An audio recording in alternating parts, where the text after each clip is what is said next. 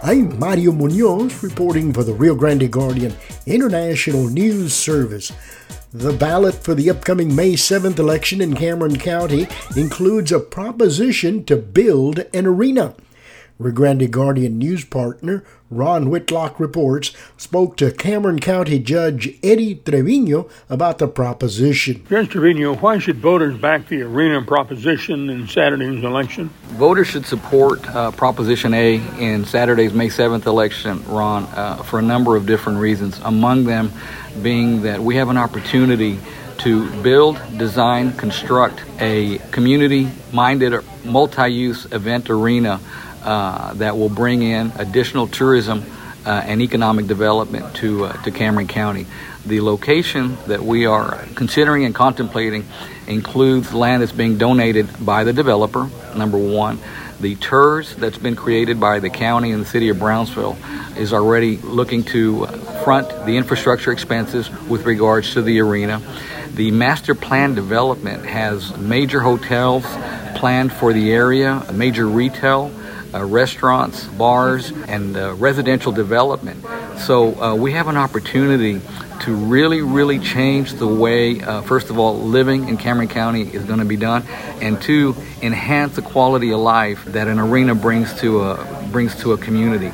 There's some of the questions or concerns that have been raised is uh, our property taxes are going to go up. No, the county's portion of this particular project is that related to our hotel, motel, or venue tax, or visitor tax. That's what we are committing to, to utilizing.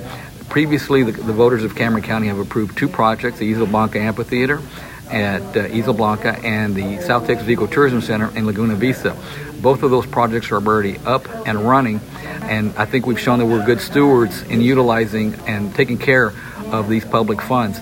Uh, we do not plan and will not be utilizing general fund or property tax uh, revenues for this particular project. Uh, we still have work to do. We still need to go talk to the state.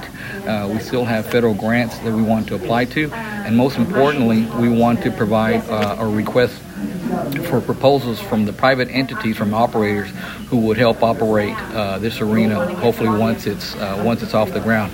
So this is a very important first step uh, to get us to that point. Um, I think that the residents of Cameron County are entitled to the better things in life, and uh, and a multi-use arena gives them that opportunity to to have uh, entertainment that right now we have to travel out of the area to take advantage of, and and uh, most importantly, I think we should be uh, forward thinking in realizing that because of our location, because of our proximity to South Padre Island, um, we have an opportunity to really set up and create a, an arena project that is going to be very, very unique and have a drawing card uh, that, that other uh, arenas both locally and around the state just don't have, which is our proximity to, uh, to South Padre Island.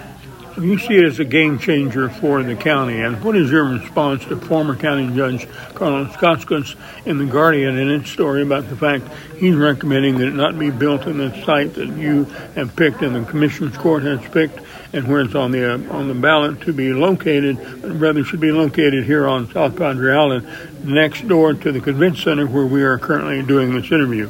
I've briefly uh, re- seen uh, or been provided uh, what uh, Mr.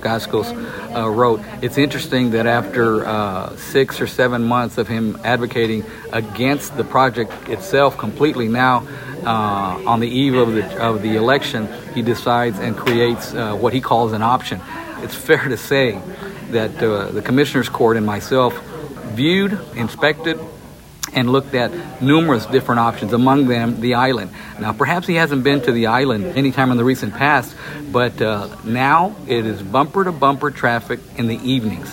One of the issues that we want to address uh, with the location is to avoid that uh, that delay in getting to and from a particular concert. The island, unfortunately, because the second causeway has not gotten built, we saw this after after the causeway collapse uh, right after 9/11.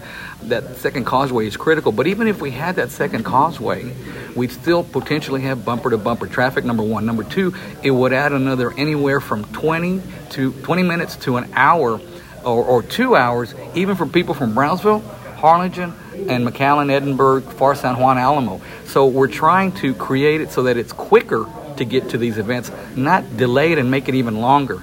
Uh, so uh, his his suggestion uh, was certainly considered in the past, but uh, it really is not a good viable option. So perhaps he just hasn't been out to the island lately and seen the traffic that, that's created out there. And if you were to have these events where you've got five or six or seven or eight or nine, ten thousand individuals attending, uh, they're not all going to stay at the island that particular evening. Obviously, some might, but uh, a lot of them won't. And so that's really just not a viable option. Number two, it would potentially delay uh, getting this project off the ground because permitting associated with developing on wetlands is much more strenuous and onerous and difficult to get done and achieved and, and much and it takes a lot more time especially especially from the environmental impact uh, aspect that needs to be reviewed from by all of the relevant state and federal agencies so yeah, it's it's to me it's a, it's not a it's not an option or a or a solution at all Judge Eddie Trevino, thank you. Ron Whitlock reports and Rio Grande Guardian International News Service.